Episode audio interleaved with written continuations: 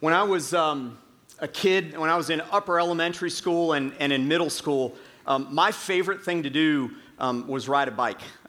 It probably had to do with the fact that I didn't have a device, all the time in my hand, That's not a dig, by the way. My kids have them too. So, my favorite thing that I did growing up was ride a bike. And I remember when I was in like upper elementary, I got an awesome looking blue and gray and silver Mongoose bike. You guys know what a Mongoose bike is? Yeah, they're kind of back now. There was a period of time I don't think you could find them, but they're back now. And man, that was awesome. I thought that thing was great. And we were living in Orlando at the time, and me and my buddies, we rode all over the place. Back in that day, you could actually do that. And so we rode our bikes just about everywhere. And one of the things that was really cool is our house was situated right next to an orange grove. And this orange grove was kind of like an abandoned lot. And our sidewalk in front of our house ended right at the edge of that abandoned lot. And so me and my buddies, we took shovels and we dug out this pit right at the end of that sidewalk that kind of was supposed to go once a house was built there, and I think now there is a house there. It was supposed to kind of keep going along. We dug out a big pit at the end of that, and we got some plywood, and we got some 2x4s, and we built a ramp, and we had some fun with our BMX Mongoose bikes. We were X Games before X Games was X Games, okay? Like, we thought we were cool, and so we would jump over this pit, and every time all of us made it to the other side, we'd dig it out a little further and a little further and a little further until we got to the point where, like, we didn't make it, and that was always really fun. We had a blast. We would dig out forts kind of in the ground there, and we'd take old rotten oranges and we'd have orange fights. This is what you do when there's no snow, okay? Like some of you that are from up north. And we'd get hit with these rotten, gross oranges, and I'd come over back to the house and my mom would just say, "Stay outside. You are not coming in like that. I'm going to hose you off, and then we'll figure things out from there." And that was my favorite thing to do, was to ride that bike all around my house and the neighborhood around my house, and we'd go down and get ice cream. It was a lot of fun. But, when I was 5, when I was a lot younger, my dad taught me how to ride a bike. And a lot of you who are parents, you've gone through this. We went through this recently with Sydney and Sean. And dads, you know the deal, and moms, you do too. Like, you hold the back of the bike, right? And you let him go, and you let him get, like, stable. And then there's a point in time when you push off on the back of the bike and you let him go, right? It's always a little nerve-wracking, isn't it? I'm a helicopter parent, so, like, this kind of stuff is nerve-wracking. My wife, she is awesome at this. Nothing makes her nervous, but I'm the guy that in our family is like, wait a minute, be careful. And so with both of our kids, I experienced this, but I think I had flashbacks to when I was 5, because I remember the Saturday, my dad was home from a business trip, and I remember the Saturday when he let go. And I took that bike, and I was like, all right, I'm by myself finally, and I'm staying up, I'm not falling down. And so after about 5 or 10 minutes, I decided I can start turning the handlebars like that as I'm riding. I'm like, this is really cool. And I would zigzag, like, back and forth. And I was leaning over and stopping and leaning over, and I got better and better at it as the day went on. I kept moving those handlebars back and forth, and I was flying until I hit the gap in the sidewalk. And my front tire hit the gap, and I went feet overhead about 2 or 3 times, and I landed right on my forehead, right on the concrete. And I don't remember anything before or after that event, but my dad says my head swelled up, there's a little bit of blood, and they took off to the hospital with me in the back seat. The only thing I remember is my dad going, "Count to 10 again, count to 20. Say your ABCs, come on, I need you to think, I want you to think. Stay alert, Todd, stay alert." And I'm like, what am I doing here? I'm in the back of this thing. What is going on? And then all of a sudden, I realized, man, I've got a really bad headache. And then all of a sudden, I realized I have just crashed my bike.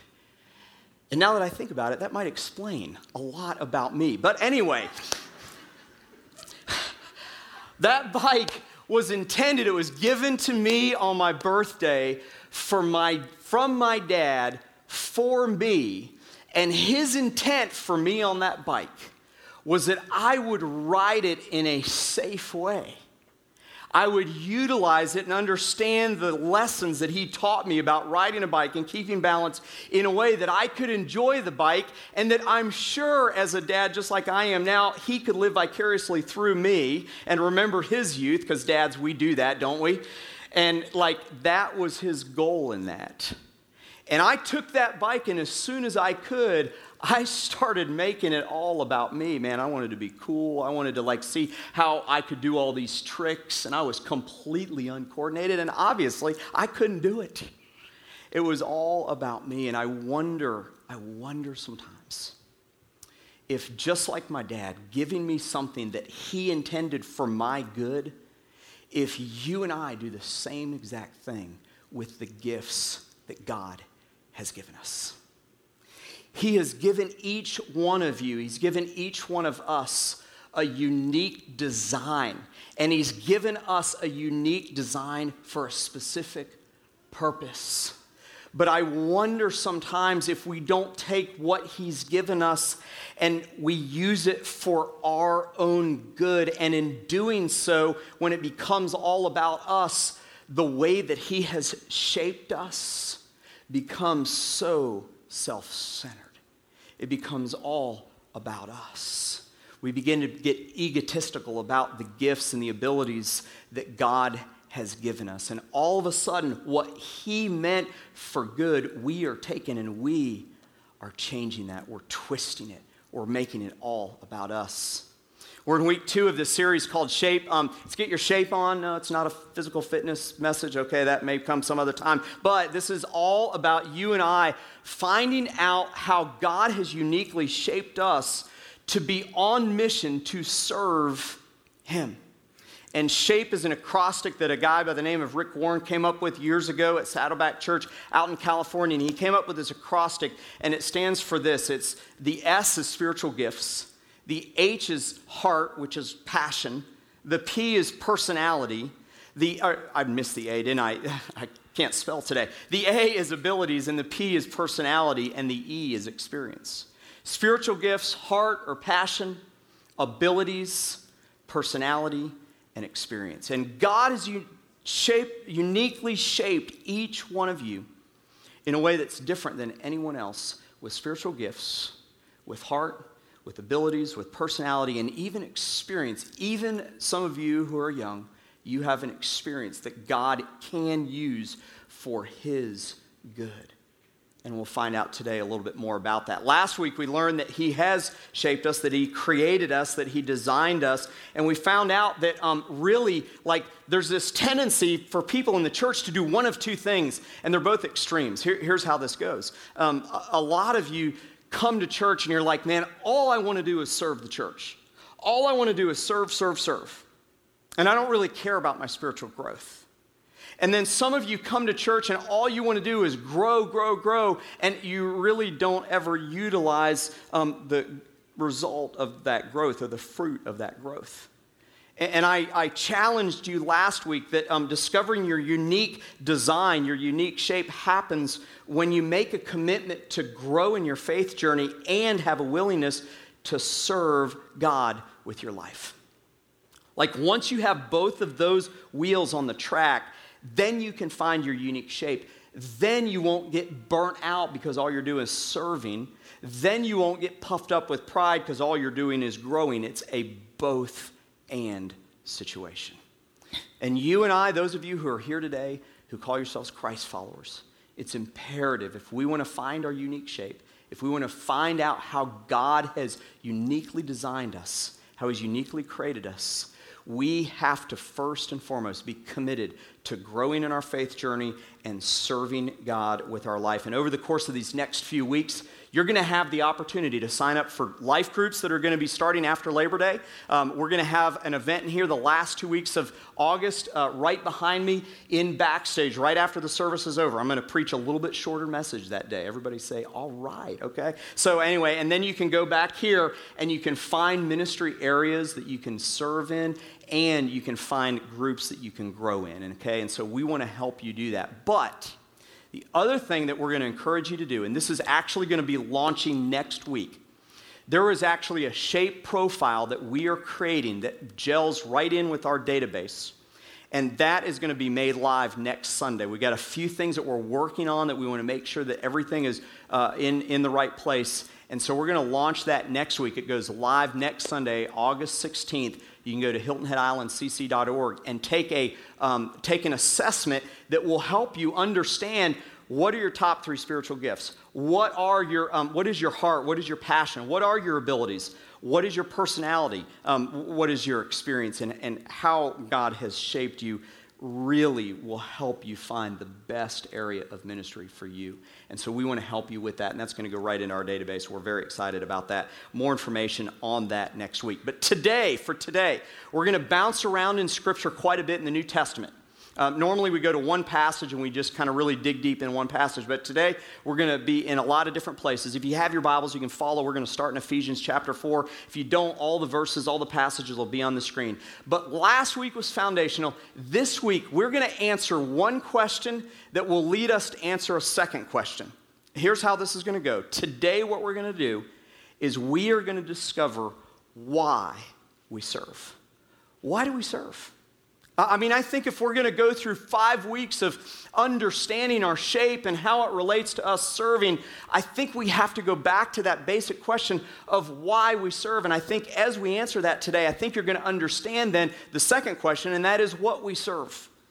We're going to answer those two questions today, why we serve and what do we serve. And I think that if we understand that, even though it's kind of like a values-based message, I think that we're going to understand what God's intent is for his people.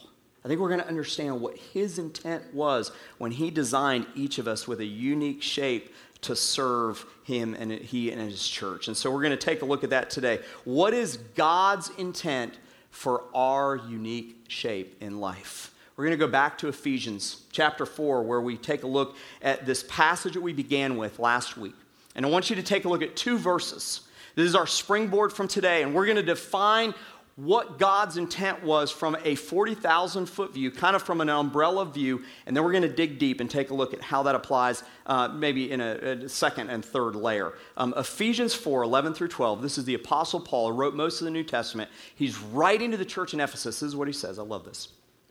He gave the apostles, the prophets, the evangelists, the shepherds and teachers. And by the way, all of those represent a spiritual gift. That's not all inclusive. There are a lot of spiritual gifts, but those are the ones that he mentions there. Verse 12, to equip the saints for the work of ministry, for building up the body of Christ. To equip the saints for the work of ministry, for building up the body of Christ. Now, I want to give definitions. So if you are into this kind of thing, the original language and that kind of thing, you're going to like this, because we're going to talk about 4 or 5 of these words and phrases here and where the original language came from. This is very interesting for some of you. For others, you don't care, but that's okay. You're going to hear. Okay, so first of all is equip. To equip the saints. The word equip in the original language literally means to fit someone with purpose. To fit someone with purpose. Paul is saying that it is our job as a leadership, those are the kind of those different gifts that he mentioned, the evangelists and prophets and apostles and shepherds and teachers, those are kind of like the gifting that would lend itself towards leadership in a church. It is our job to help you have a specific fit for your service. It's our job to help encourage you and stir up. Now, it's your job to go, like, do it and find out about it, but it's our job to help stir up the idea that you would seek out what your shape is. The word equip means to fit someone with purpose. The second word I want you to look at is saints. Now, when we think of saints, most of us, if you grew up, especially if you grew up in maybe a Catholic environment, most of you think of saints as those like church fathers that have gone before, you know, St. Matthew and Mark and Paul and Francis and so on and so forth. Some of you may have that view of saints, but I want to tell you that all throughout Scripture, all throughout the New Testament and God's Word, when you see the word saints, you know what it refers to? It refers to all of you here who have accepted Jesus Christ as your personal Savior. It refers literally, the word means in the original language, God people or people of God. People that have accepted Jesus as their Savior and their God followers. That's what it's talking about. He's talking about the people that make up the church. And so that's the word saint. So we're supposed to fit with purpose those who are a part of the church. Third is the word work. And we're going to come to this, back to this several times. It's a Greek word. It's ergon, which literally means this. It means to accomplish a duty or an obligation, or to take on an undertaking. Like, there is some kind of duty that is in front of you, or obligation that's in front of you, and you decide to take it on. That's what Paul's talking about there. That's work. That's what work means in this context. The next word is ministry. It's work that's done by a person or group that benefits another person. And then finally, building up, literally the word, it's a word picture that Paul used, the word in the original language, literally means to build, like you're building a house or a building. And so Paul's overarching theme in this is this, that we are supposed to find our fit, our shape.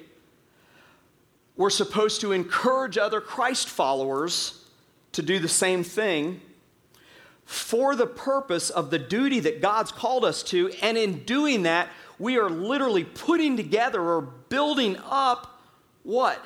What are the last three words in that verse? The body of Christ. The word body literally means the whole organism, the whole thing.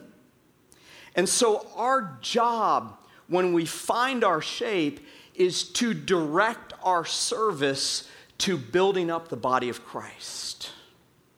That's the overarching principle. That's kind of the greater cause, if you will, is the church. But I want to peel back the layers a little bit more.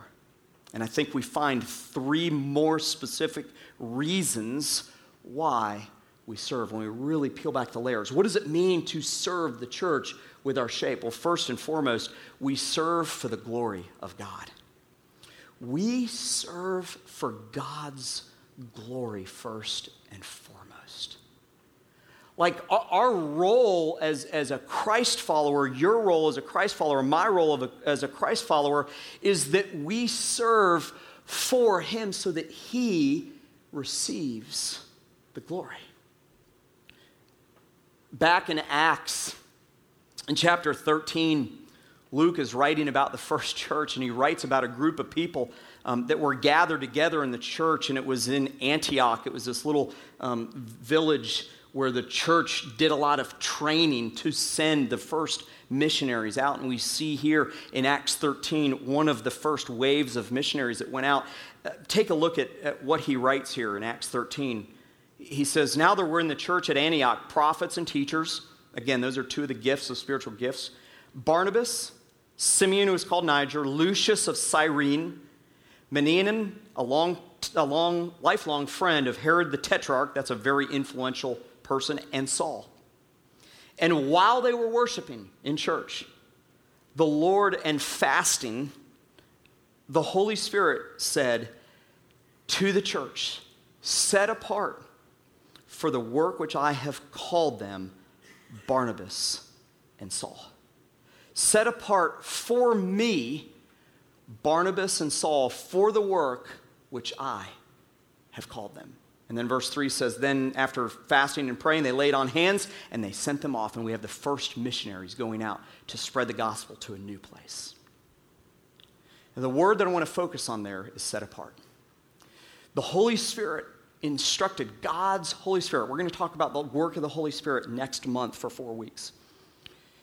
The Holy Spirit instructed the leaders of the church in Antioch to set apart. That word literally means in the original language, it means to like pick out of or to be chosen or marked. And the whole concept here is as if an important person were to pick from a group of people or things the most important thing. Now, this is not meant to be exclusive in nature. Because if you're a Christ follower, if you're a saint, if you're a person of God, then you are set apart for a specific purpose. You're set apart for a specific thing. You're set apart for the purpose of giving God the glory with your life and what you do with the service that he has for you. Yesterday, we had some guys, some people actually, not just men, sorry ladies, who gathered together at the Boys and Girls Club. And the Boys and Girls Club of Hilton Head Island donated their playground to us. Wasn't that awesome? Isn't that cool? So we're going to have our first playground in the history of this church. And we they donated it to us, but we needed some people to go over and help take it apart so that we could bring it here. And then in a few weeks, we're going to find the best place that we can put that and prepare it and put it together so that we have a playground. It's going to be awesome. And we're excited about that. But we needed some people to help out. And a bunch of people gathered together at the Boys and Girls Club to serve the church. But they weren't just serving Hilton Head Island Community Church. If you were a part of this, you weren't serving just Hilton Head Island Community Church. You weren't just serving our kids. You weren't doing this for me as the lead pastor or for our elders. The goal when we serve is to serve so that he gets the glory. How in the world does a playground give God the glory? Well, if it draws more kids here and helps us communicate the message of Jesus Christ to a student and they accept Jesus as their Savior, then he gets the glory for that, doesn't he? He receives the glory for that. It's for his glory, but there's another thing that our service is about and our shape is about, and it's not only to serve for God's glory, but it's to serve God's people. It's to serve God's people. It's very clear from Scripture, if you read through the New Testament, that our shape is intended to benefit the body of Christ. It's intended to benefit the body of Christ. Hebrews talks, the author of Hebrews talks about this in Hebrews 6, verse 10. He says this, I love this. This ought to be an encouragement to some of you who are serving. For God is not unjust so as to overlook your work and the love that you have shown for his name in serving the what? You can say it out loud. In serving the what? Saints. Those are the believers, right? We already discussed that. It's the same word for work as we looked at in Ephesians. It's the same word for saints as we looked at in Ephesians. We are created and we're shaped for a unique purpose to give God the glory, but also to serve each other. That happens primarily on Sunday morning. It happens in life groups. It happens throughout the week, but it primarily happens on Sunday morning. We have hundreds of volunteers who serve, really, most of them serve like once or twice a month, either helping out in the parking lot or back in Island Kids and with a production here, our band. We have people that come early and make the coffee that you and I admit it, we so desperately need early in the morning on Sunday morning. But imagine if one Sunday you showed up and none of our volunteers showed up. Well, imagine what might happen. A few years ago, I was told the story of a church that did this on purpose. Their leadership team came together and they decided, hey, in a few weeks, we're going to tell all of our volunteers not to show up for church. Like, none of the volunteers were supposed to show up for church. They wanted to make an impact in the church because they didn't have enough people serving. And so the pastor and the leadership team decided, we're not going to tell anybody, but we're not going to have anyone serving. Can you imagine what would happen if you pulled into the parking lot and there weren't any people parking out there? Parents of infants, can you imagine if there wasn't like someone back there helping change diapers and Island Kids? That would be bad, wouldn't it? Like, here's your kid back, right? Yeah. I had them. I get it, okay? Like, I understand how bad that might be. Can you imagine if you showed up and there wasn't coffee? I mean, that would be terrible, right? That's worse than the diaper thing. Anyway, so, like, what would happen if there wasn't a band, if there wasn't production? What would happen? And what happened in this church was the staff that was there that day said, I'm sorry, we don't have enough volunteers today, so we won't be having church. But if you would like to help us in the future, because we need help, you can sign up to serve your church. And they had a lot of people sign up. Aren't you glad that I'm telling you this story?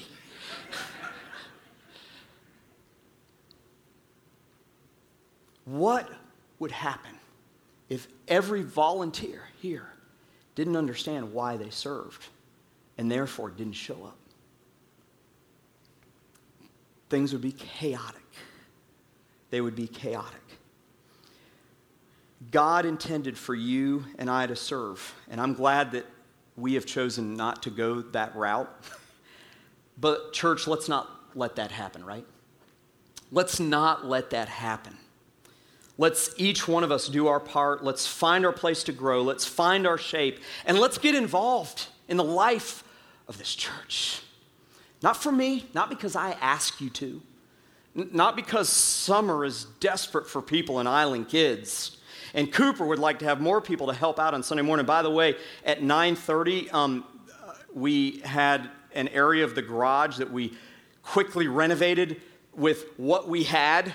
All we had to add was an air conditioner over there. And so today, for the first time, we had a middle school life group that met during the first service. My daughter was in there, and Cooper just told me that it was packed. They ran out of room. Isn't that awesome? Middle schoolers on Sunday now can meet together to learn more about God's word and his love for them. It's awesome. And it takes all of us involved. It takes all of us understanding our place. We serve for God's glory. We serve for each other. But thirdly, and probably like most important to the mission of the gospel, is that we serve the world. And Jesus talks about this in Matthew. I love this in Matthew chapter 5. I mentioned it last week. He says this in verses 13 through 16. You are the salt of the earth, but if the salt has lost its taste, how shall its saltiness be restored? It's no longer good for anything except to be thrown out and trampled under people's feet. And I love this. You are the light of the world, verse 14 says. You are the light of the world. A city on a hill cannot be hidden, nor do people light a lamp and put it under a basket, but they put it on a stand so that it gives light to all of the house. In verse 16, he says, in that same way, let your light shine before others so that they may see your good works and give glory to your Father in heaven. You see, our mission is to passionately share the message of Jesus Christ. That's how we serve the world. And to lead people to follow him, that's how we serve each other. That's our mission. It's God's mission. It's not Hilton Head Island Community Church's mission. We've just taken it from what God told us to do as a church, made it a little modern, put it to words, but it should be what we all are about. If you're here today and you call this your church home, if you're a part or a member, we'll talk about membership next week, if you're a part of Hilton Head Island Community Church, if you have been attending here for a while, it's so important that you understand not only that you need to grow and you need to serve, you need to find your shape, but you need to understand why we serve and what we serve. And if I can put it into one phrase, one word, one kind of like bottom line, it would be that God's intent for our unique design is to bring him glory, to benefit those who already believe, and to be a catalyst for those who do not yet believe. That's it. That's it. It really is that simple. That's why we serve, and that's what we serve. We serve God, we serve each other, and we serve the world around us. And I want to talk to those of you who are here today and you're not serving and you come on a week in and week out basis. My point is not to chastise at all. Please hear me on that. But my point is to challenge you to find your unique shape, to find out how God has gifted you and to get involved, because to not do that is not to your detriment. It is to the detriment of the body of Christ. Each one of you has a gift and a talent and an ability to share with the body of Christ. And when you don't do that, you don't suffer. The body of Christ suffers. God's kingdom suffers. But when you understand why you serve and who it is you're serving, you can throw off any kind of selfish ambition and you can serve with a pure heart, understanding why you were created to serve. For God's glory, for each other, and for the world around us. Listen, when you find your shape, it's going to be beneficial in your home. It is. You can use your spiritual gifts, your heart, your abilities, your personality, your experience to be a better mom or dad, or to be a better brother or sister, it'll help you in your home life.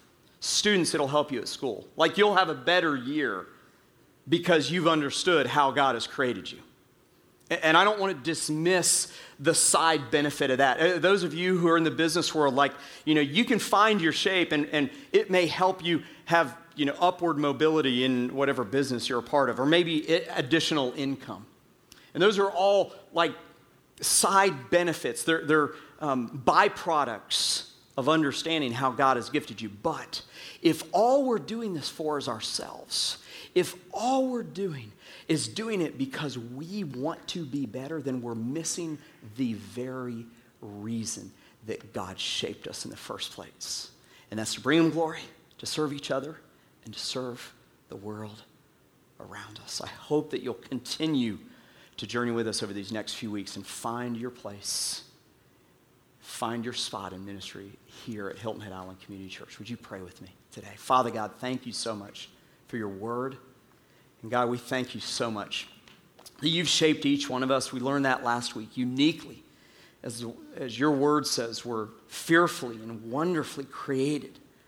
And God, I just thank you that each one of us has a purpose and a reason for not just being on this earth, but God, also for being here at this church. And God, I pray over these next few moments that you would help those who are a part of this church, this body of Christ, this body of yours, that you would help each one of us to understand why we serve, for your glory, for each other, and for the world around us. And God, that we would not take that lightly, that we would take that seriously. God, help us to throw off any kind of selfish ambition that may lead to turf wars, that may lead to insecurities, God, that may lead to us being prideful about what you have done with us. God, I admit that happens to me sometimes. And help us, Father God, just to throw off that selfish ambition and to serve you wholeheartedly with purity, because we understand exactly why we serve. God, I pray that you would help those who are here today that they really have never jumped in to serve because they've never had a clear understanding of why they serve. And God, I pray that you would just make that absolutely crystal clear in their hearts. And God, I pray right now for those who walked in this room today and perhaps they were brought here with a friend or came with a friend or brought here by someone, and they have never put their faith in you for eternity. If you're here today and you don't know exactly what might happen tomorrow or even today, if God forbid you your life ended, you can know beyond a shadow of a doubt that you have eternity in heaven with God by putting your trust or belief in the Son that God sent to die for your sins and for my sins. The Bible says that God can't even look upon sin. And so in and of our own self, we don't have it, but God does. And he sent Jesus to die. And when the Bible says if we will believe in him, that we will have eternal life. So today, if you're here and you've never made the decision to trust in Jesus to be your personal Savior, I want to invite you, I want to challenge you to pray this prayer. You can pray it silently to God. It's not the words aren't magical. It's not really the words. It's really about the intent of your heart. It's a prayer that goes something like this. God, thank you for making me and for sending your Son, Jesus, to die for me. Today, I put my trust in you, Jesus. I understand that I can't have eternity with you in heaven by myself. And today, I believe in Jesus. If you prayed that simple prayer with me right now, you just prayed it to God with every head bowed and every eye closed, I'm just going to ask you to look up at me for a moment. Look up at me. Awesome. Awesome. Awesome. Anyone else this morning that prayed that prayer? Awesome. I want to encourage you who prayed that prayer this morning. There's a the bottom of that folder that you have, that worship folder that you have when you walked in today, there's a place for you to give us your name, email, phone number. Let us know of your decision to trust in Jesus today. Father God, thank you for those who put their faith in you today. God, help each one of us to find our place, to find our shape, and God, just to be open to and be willing to serve you in the way that you have made us. Help us to not be selfish and to not be ambitious about it, but to do it wholeheartedly. In Jesus' name we pray. Amen.